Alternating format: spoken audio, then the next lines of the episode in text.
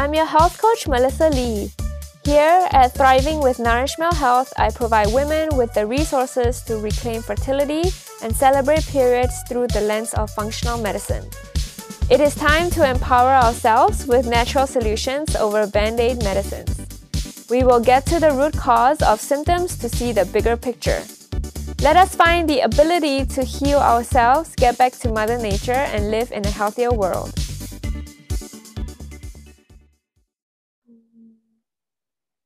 Hi everyone, say hi to Megan Grover. She has been in the industry of nutrition, herbal medicine, and education for the last ten years. Megan has a Master's of Medical Science in Human Nutrition and uses herbal medicine in her practice. I'm really happy to have her on the show today to talk about adaptogens and the stress response. So welcome. Thank you. Thanks for having me.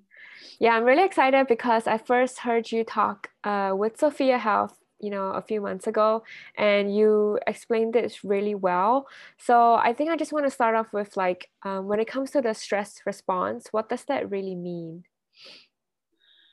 Yeah, that is a huge topic in itself. But, um, yeah, well, I think it's something, it's become a really big topic that I have delved into a lot, just because it, so many people are constantly dealing with stress. And I think a lot of diseases that people in our society currently deal with are all stress related, um, just because of all of the different damaging effects that stress can have on your body when you're constantly secreting stress hormones. So a simple, we could talk a long time about it, but like a simple explanation of the stress response would basically be like, whenever, let's say you like run through a red light. So, you know, like when you run through a red light, you immediately, your heart starts beating really quickly and you're like sweating. Um, so basically your brain is telling your endocrine system like, oh my gosh, like we just had a massive stressor. And so the immediate neural response is to secrete norepinephrine and epinephrine, and they are what makes your heart beat faster. They are what makes you breathe more quickly. Um, they make you start sweating. And that's like your initial stress response. And then if you continue having, feeling stressed by the stressor, or the stressor is still triggering you, then it starts to trigger your endocrine system. So then the endocrine system is your brain will eventually send a signal down to your adrenal glands, and your adrenal glands will also secrete norepinephrine and epinephrine, as well as cortisol. And all of those, one of the things that they do is they stimulate elevated blood sugar levels so that you have energy to deal with the stressor. So that ends up obviously being detrimental, because if someone is constantly secreting stress hormones, one of the byproducts of that is their blood sugar levels are also constantly elevated, mm-hmm. is one of the aspects. And then over time, it can also cause an excess secretion of inflammatory molecules in your body. Um, it can cause you to be depleted in vitamin C, because every time your adrenal glands are secreting cortisol, they also simultaneously dump vitamin C as well. And the list just goes on and on and on. Mm-hmm. And so um, when you say like um, your body uses up like glucose, or your blood sugar levels rise in order for your body to use that energy to cope with the stressors, does that mean like if someone is having multiple like sweet cravings throughout the day, does that mean, you know, does that indicate that they might be like overly stressed?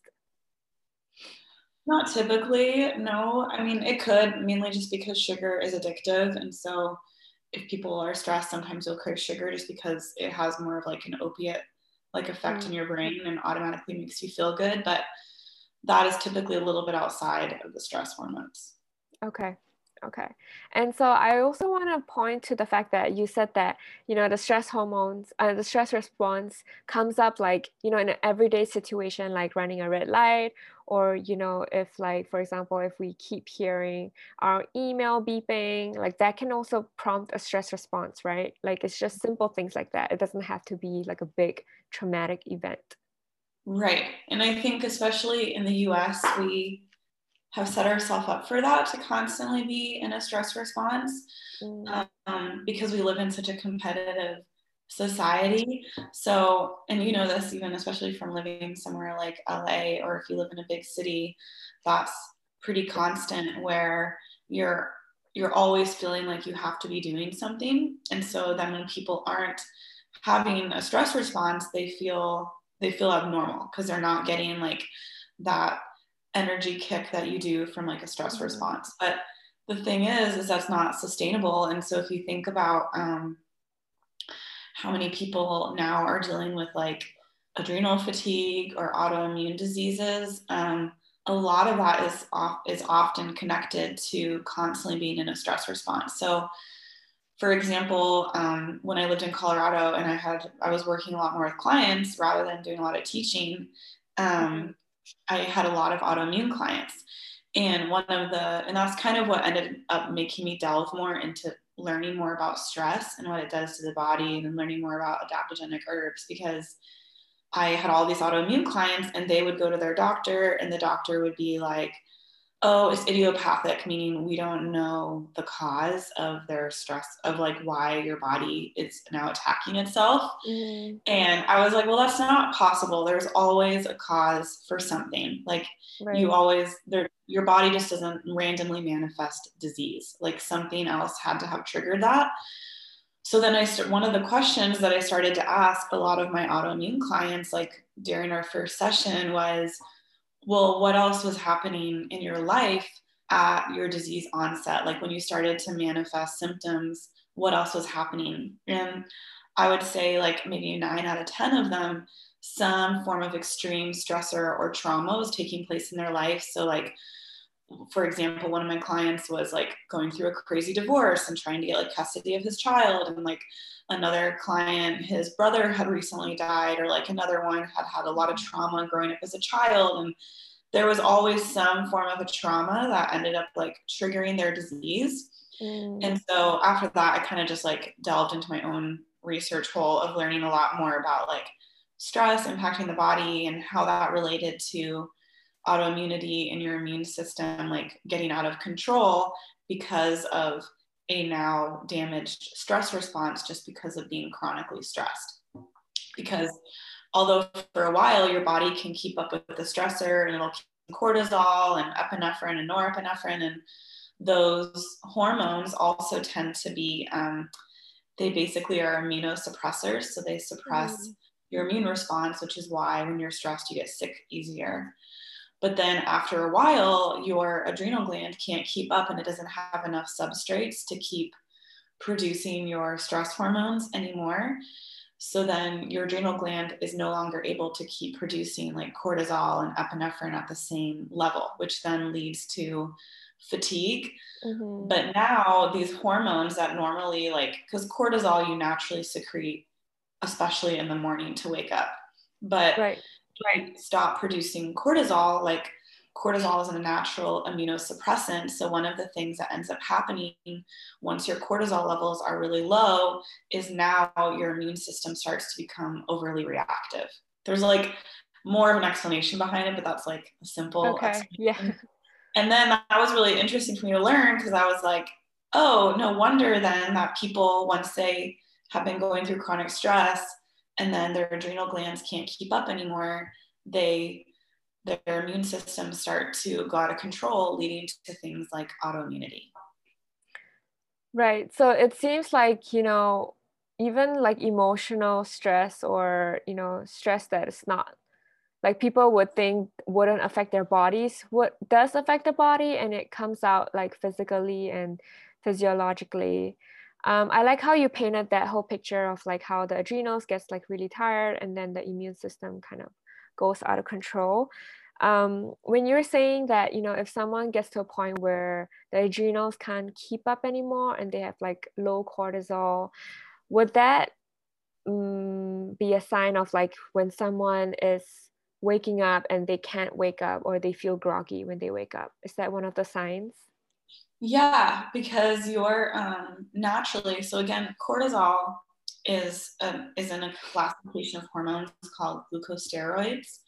So one of its roles is to elevate your blood sugar levels mm-hmm. when it's produced. So cortisol is a chronic stress hormone, but it's also kind of in, if you're healthy and you're not stressed, which is not the majority of us, you, it's like in relationship to your circadian rhythm. So your cortisol levels should be highest in the morning when you first wake up to like, because it elevates your blood sugar and it boosts you up and it wakes you up. Mm-hmm. And then as the day goes on, your cortisol levels will slowly decline so that by the time you're about to go to bed, your cortisol levels are at their lowest.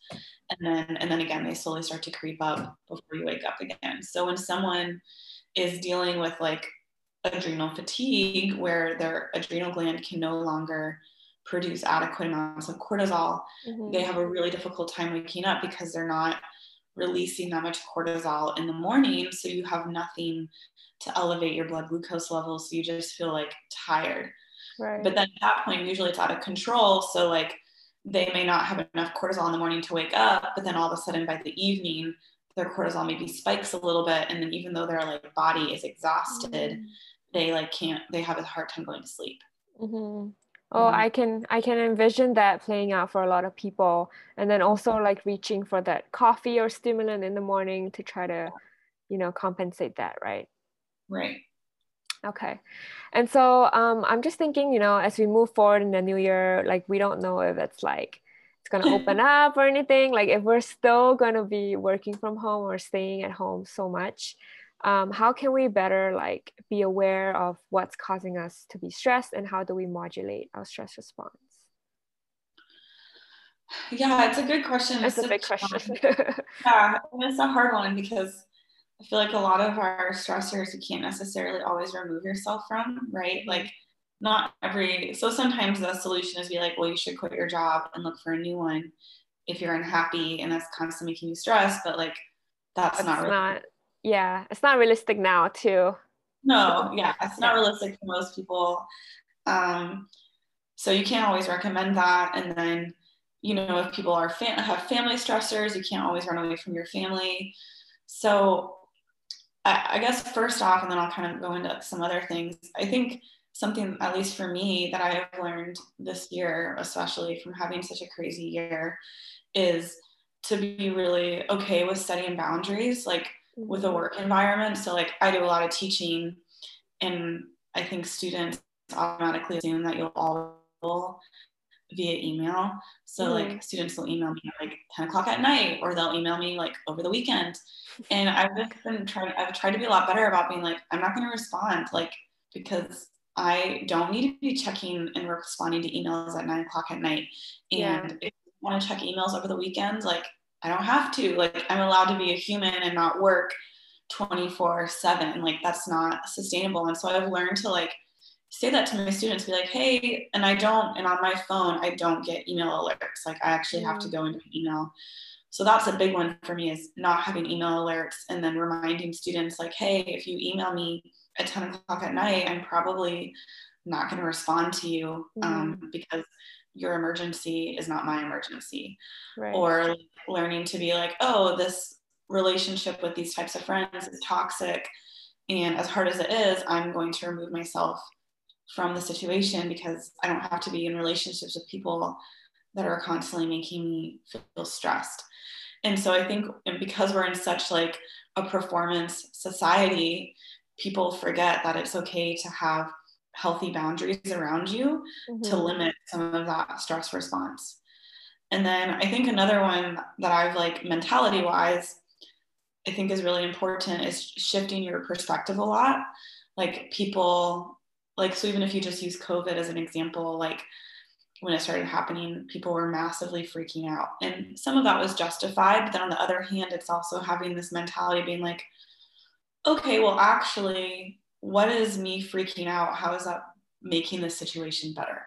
Mm-hmm. Oh, it's not. It's actually making it worse because it's making me feel even more and more anxious. And I'm just sending myself on this like anxiety roller coaster when really that roller coaster isn't serving me.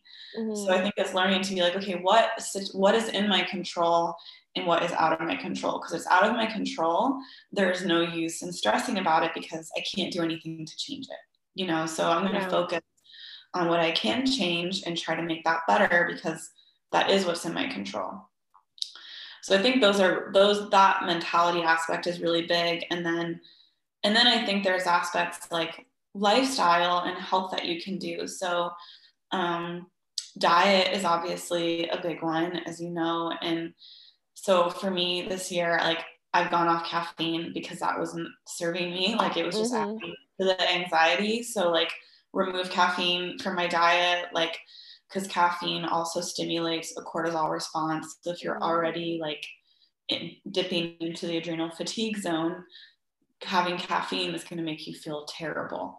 Um, so removing stuff like that from your diet. Um, alcohol also stimulates a cortisol response. So, so a lot of our coping mechanisms that we use in a stressor often make it worse, right? Which is difficult. So like removing some of those, um, I think in the long term can help a lot. And, and then also just like sleeping. And, and as much as that sounds silly, I think people feel, I, I don't know how many times I've talked to people and they're like, oh my gosh, I just feel so guilty. Like I just slept today. And I'm like, yeah, because your body needed that. Like you're exhausted. You've been dealing with all of these stressors and trauma. Like that's your body telling you like, hey, we can't keep up anymore. Like we need to just rest and heal. And your body does so much healing when you're mm-hmm. sleeping.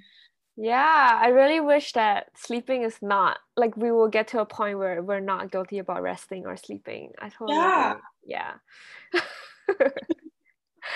um yeah there was a there's a lot to unpack there, and I would have to say that I agree with you about the whole perspective thing, and then also drawing boundaries.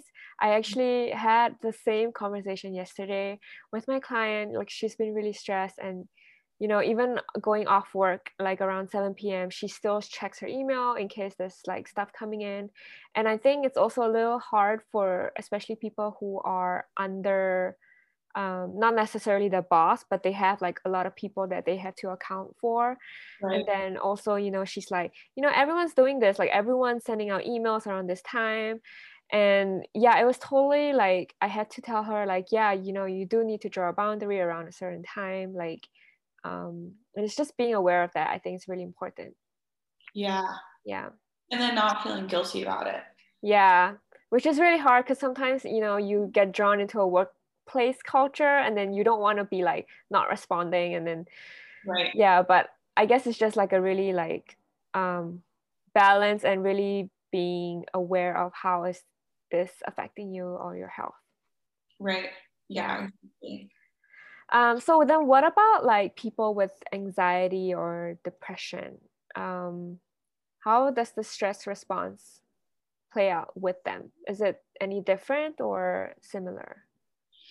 I think it's very similar, because it's really all, um, because it's basically the, your neuroendocrine system that is responding. So like in one of, I teach at a nutrition school, and in one of our, one of the classes I teach, we talk about the mind-body connection, mm-hmm. and which sounds like, when people hear that, they're like, oh, that sounds really like voodoo, you know, like woo-woo stuff. But there's actually like science behind it, because it's really like, the mind-body connection is really just like your nervous system connected to your endocrine system.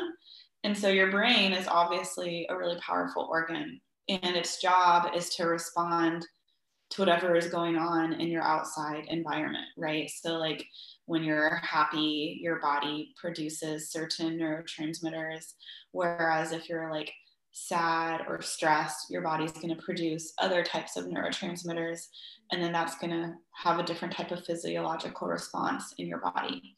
So like with anxiety, for example, like people who are constantly feeling that, um, it's basically like how they are responding to their outside world, right? So they could be like looking at their outside world and being like, oh my gosh, um, I have so much to do, or these, all these, there's all these things in my life that don't feel right.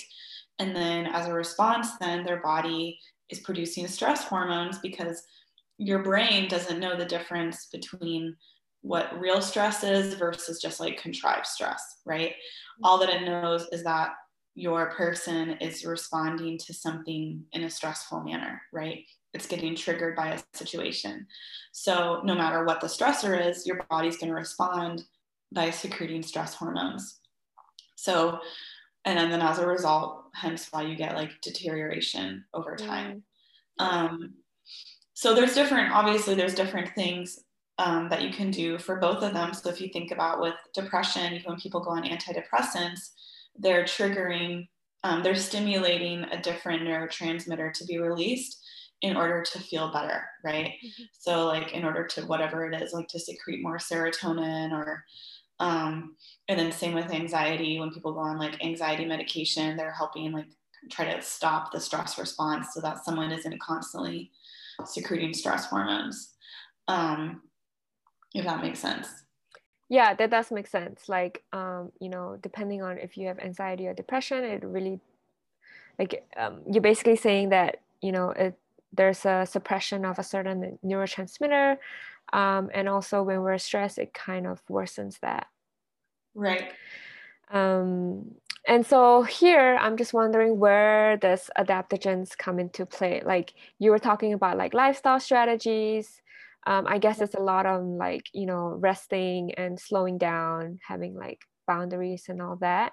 Yeah. Um, what about like herbal medicine? How does that come into? Yeah, I, um, so I, the adaptogens are a category of herbs that I love. I have a ton of them at my house. Um, mm-hmm. Like a little mini apothecary. It's kind of That's funny, cute. I know. I love um, that. Yeah. So I, so I'll kind of like backtrack. So I um, recently, again, for the nutrition school that I work with, I mean, work for, um, came up with this adaptogens webinar. And so in it, we talk about like stress, and it's like a five week webinar, but then we talk about stress and how damaging it is to your body. And then, um, and then talk about how adaptogens can help your stress response. So again, plant medicine is always kind of funny because it's another one of those categories that people are like, oh, it's woo-woo, you know, mm-hmm. pharmaceuticals. But most pharmaceutical drugs, the way that they were designed was usually by mimicking um, substrates that were in plants, right? And then just like making it even stronger. So they're right. like making the chemicals that you find in plants. So adaptogens are kind of an amazing class, and a lot of the original research of them um, actually started taking place in Russia in the nineteen sixties, I think. And they were used before then a lot, especially like Chinese medicine, like they've been using different adaptogens for a really long time. Same with like Ayurvedic medicine in India, they've been using adaptogens for a long time. But then like recent research was relating what um, started taking place in Russia, where um, they were trying to come up with ways to help their Olympic athletes, as well as some of their workers who dealt with like more stressful situations. So if you think about when you're an Olympic athlete or athlete in general, you're constantly putting your body through stress, right?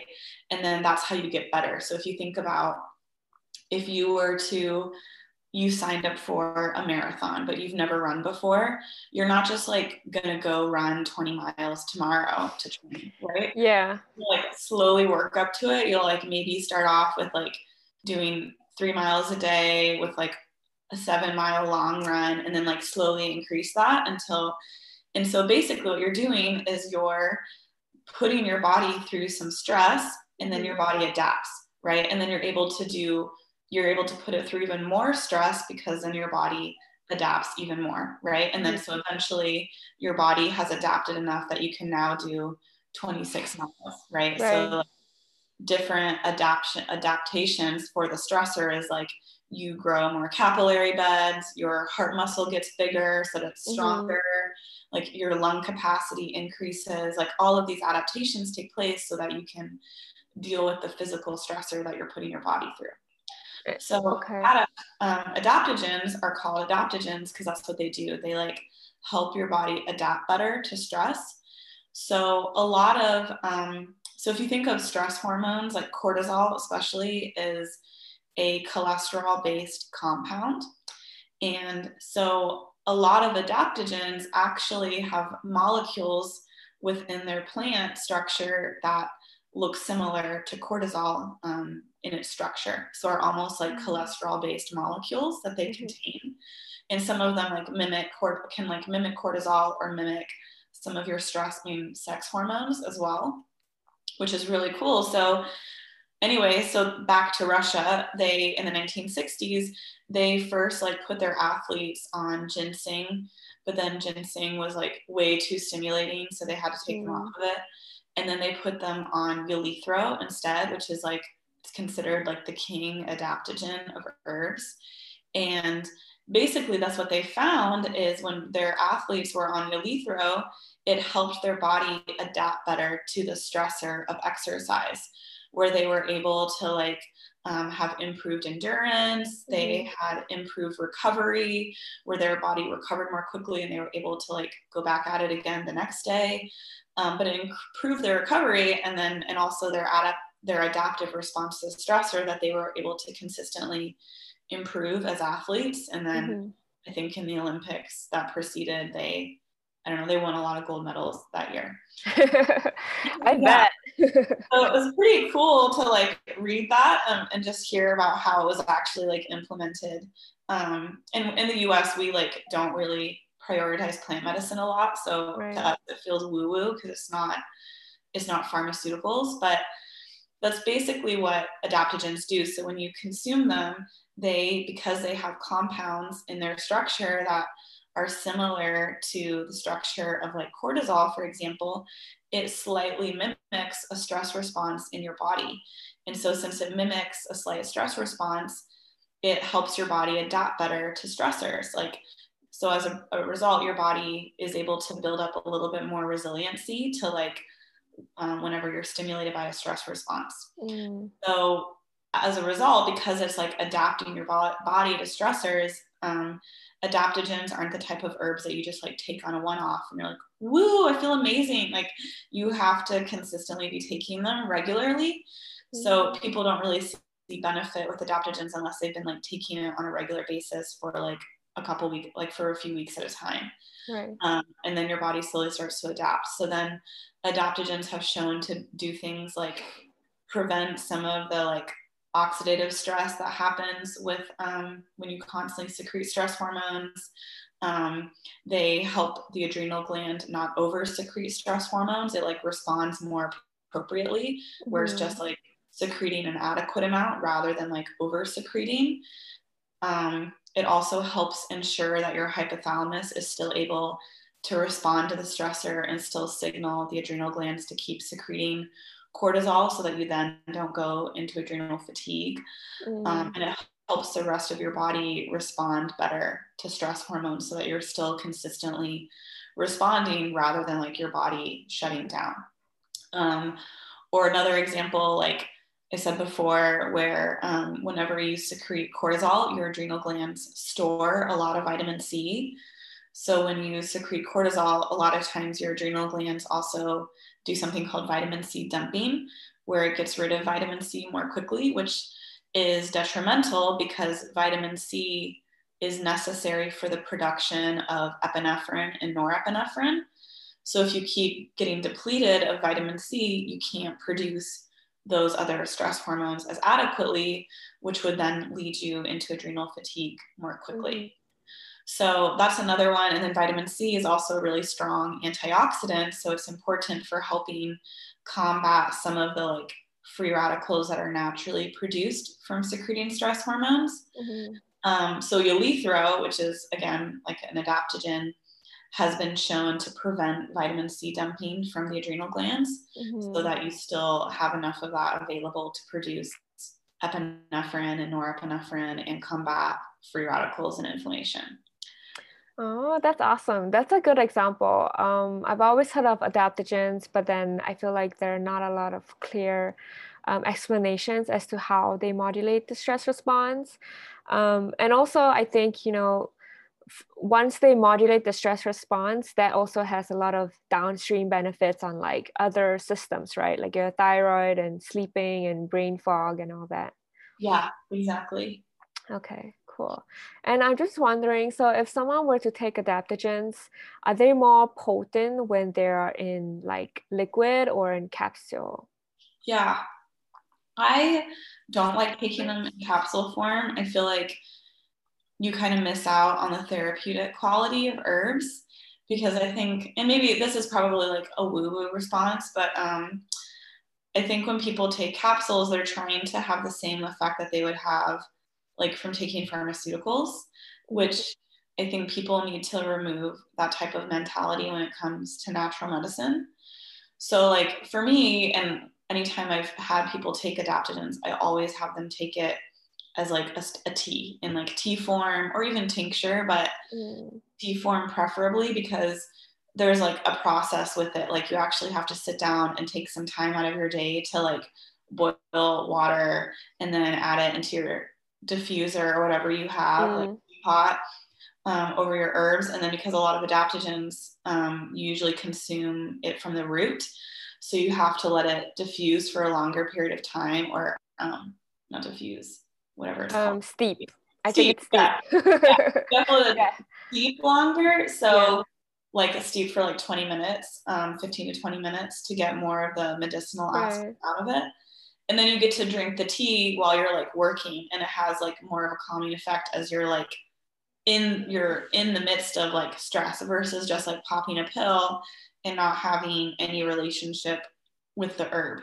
Right. Um, so I like it for that reason, just because you get to develop a little bit more of a relationship with it, which sounds kind of silly, but I think, I mean, it's the same thing with coffee. You know, people love coffee. Routine around it. Yeah. Yeah. Like it's not just getting the caffeine, it's like also the ritual behind mm-hmm. it. Um, whereas I think there's something really beautiful about having like a ritual with tea, and then as you've been doing it over time, starting to see like, oh, I'm feeling less triggered when I'm getting work emails, or I feel like a lot more grounded during my day now that I've been consuming this blend for like a, a couple weeks, you know? Right. I like that. Um, For me, we I recently purchased like, you know, like two tea, um, loose leaf kind of tea mm. bags, um, tea packets. And one of them was the stress relief. And mm. it had all these things in it, including like uh, ashwagandha and kava root and all that. And wow. I've been like secretly brewing that for my husband because I know he's stressed. And I'm like, do you want tea? But I don't tell him what it is.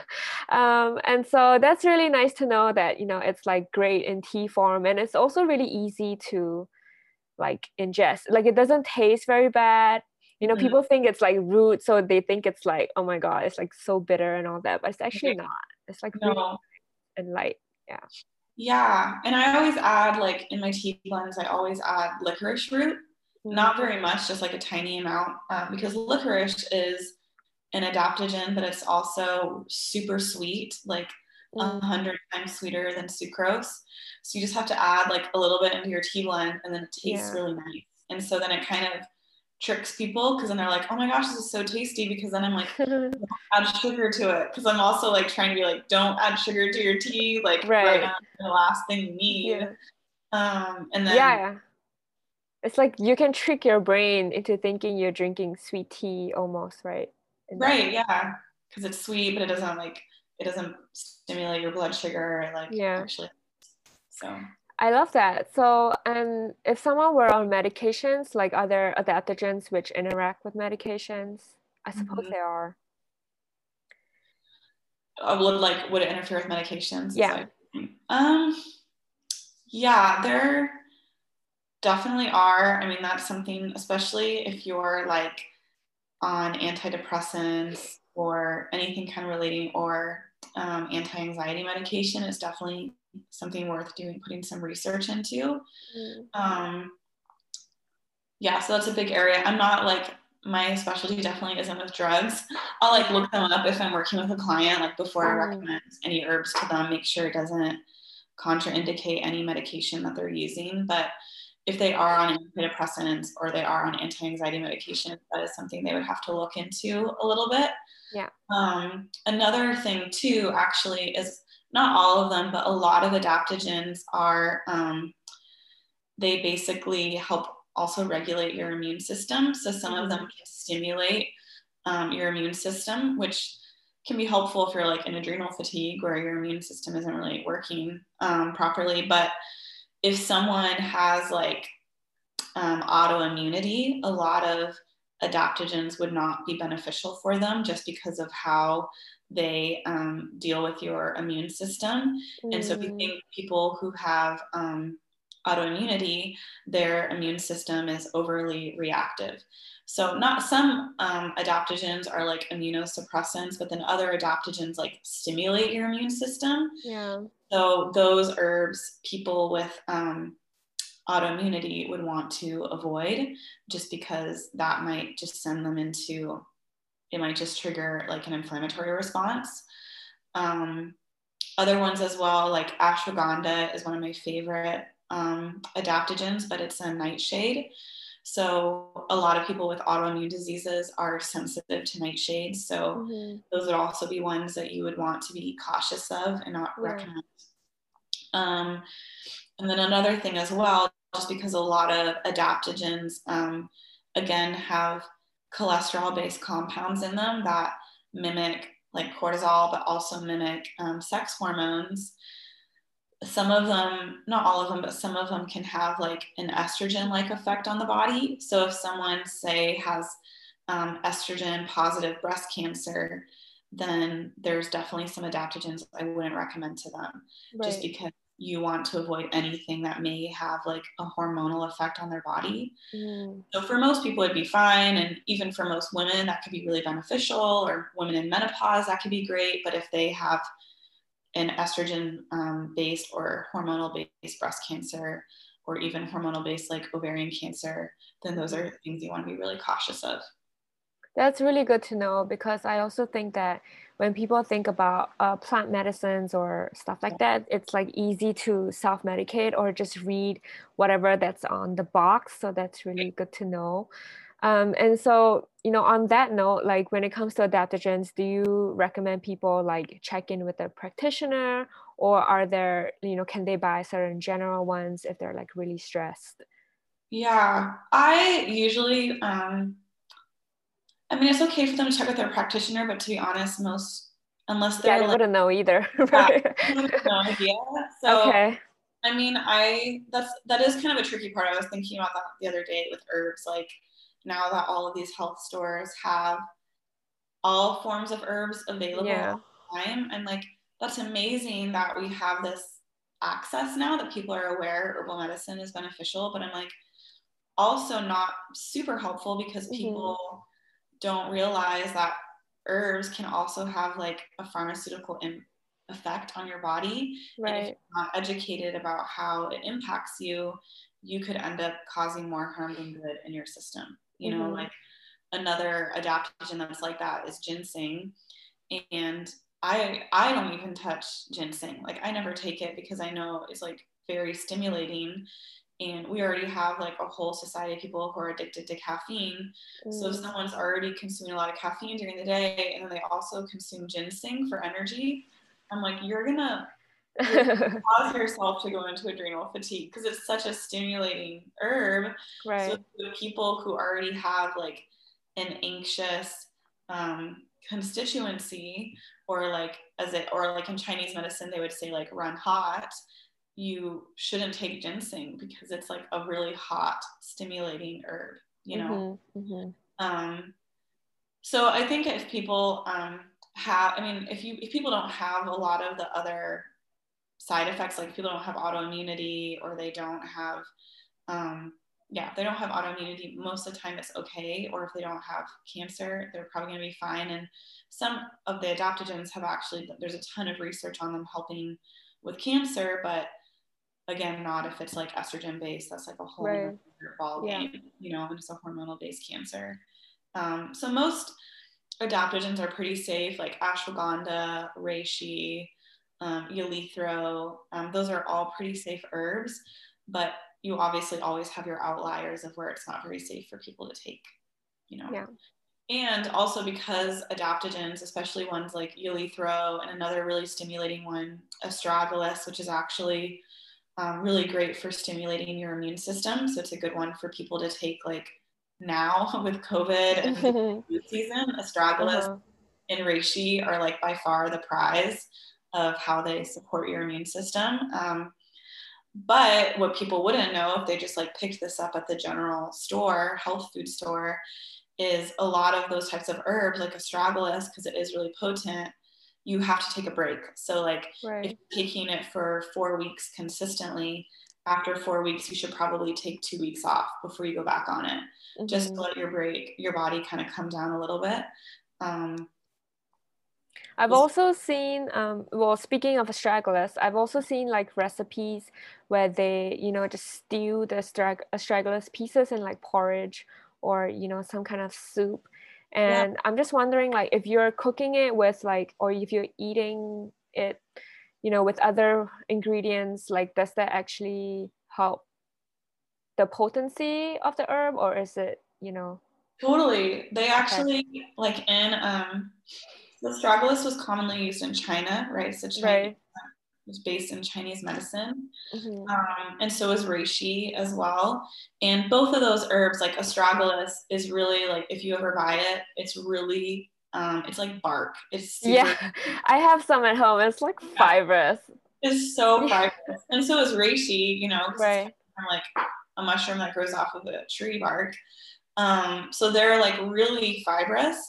Mm-hmm. So to actually get like the medicinal compound out of it, you have to stew them for a long period of time. So if you're making right. a tea, you need to let it steep in hot water for a prolonged period. But like in Chinese medicine, usually when they've consumed astragalus or reishi, they'll like let it sit in hot boiling water for like quite a while just to like mm-hmm. extract all the medicine out of it. So that's also why they commonly will have it steep in soup, where right. like they'll be cooking a soup and they'll have slices of reishi or slices of astragalus in their soup, and then um and then you know you cook soup sometimes for a couple hours, so it's yeah. like fusing into it during that time period, and then prior to the meal then you remove the reishi and you remove the astragalus, um, and now that medicine is like in your soup. So that's actually a really great way to okay. consume it. Um, yeah. They both do have pretty potent flavors.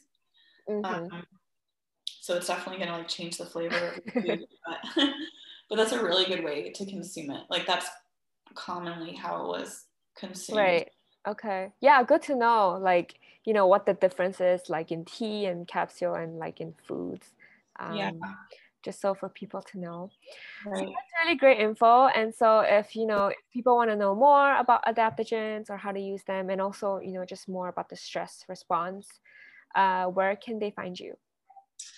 So I, um, you can find me on a couple different places. I'm on Sophia Health. I'm on their website. So you can find me on Sophia Health and Wellness. Um, you can also find me on Instagram, and that's a really easy way then to message me and contact me. And then my Instagram handle is at the adaptogen. The um, the adaptogen? Lady adaptogen. So okay. Lady L A D Y adaptogen A D A P T O G E N. Okay. Um, so that's a really easy way to find me, because then people can just message me through that. So like I have people who have messaged me through that to ask for like tea blends, and then I'll just send them a blend in the mail based on what they tell me they want. Um, so that's a super easy way to do that. Um, I also, through the Nutrition Therapy Institute, which mm-hmm. is based out of Denver, Colorado, I teach quite a few classes online at their school. Mm-hmm. Um, but I'm doing the adaptogens webinar again in March. So they're welcome to sign up for that. It'll be advertised through the Nutrition Therapy Institute. So if they want to sign up for the five-week webinar where we talk about stress, mm-hmm. we talk about why stress is damaging, and then we talk a lot about a lot of the main adaptogens and actually go into detail of how they benefit your body during stress. Um, so it's a five-week webinar, starts in March, so they can sign up for that through the website. So there'll be like an option where you can sign up for it live, Um, where we're like on Zoom together, mm-hmm. or they can sign up after it's over um, for the recorded version, which is just like a where I'm like recording this separately um, for people who don't have time to like do it with everybody else, so they can just go through it on their own time. So that would be a really great way to learn more about herbs. So Nutrition Therapy Institute, adaptogens webinar, or contacting me either through Instagram or um, Sophia Health. Okay, sounds good. I'm gonna put that all in. Um, yeah, I might hit you up about the tea blends too, because I'm very interested yeah. in that. Um, and I guess that's all. Like, thank you so much for being here. I think that was a ton of information. It's really good to break it down. And also, I like that we talked about like, you know, um, how modulating the stress response at home, it's really about like perspective and awareness. And it's not just like finding like band-aid fixes. Right. Yeah, it's a lot more than that. Well, yeah. Thank you. It was so nice to have you. Yeah, thank you so much for having me.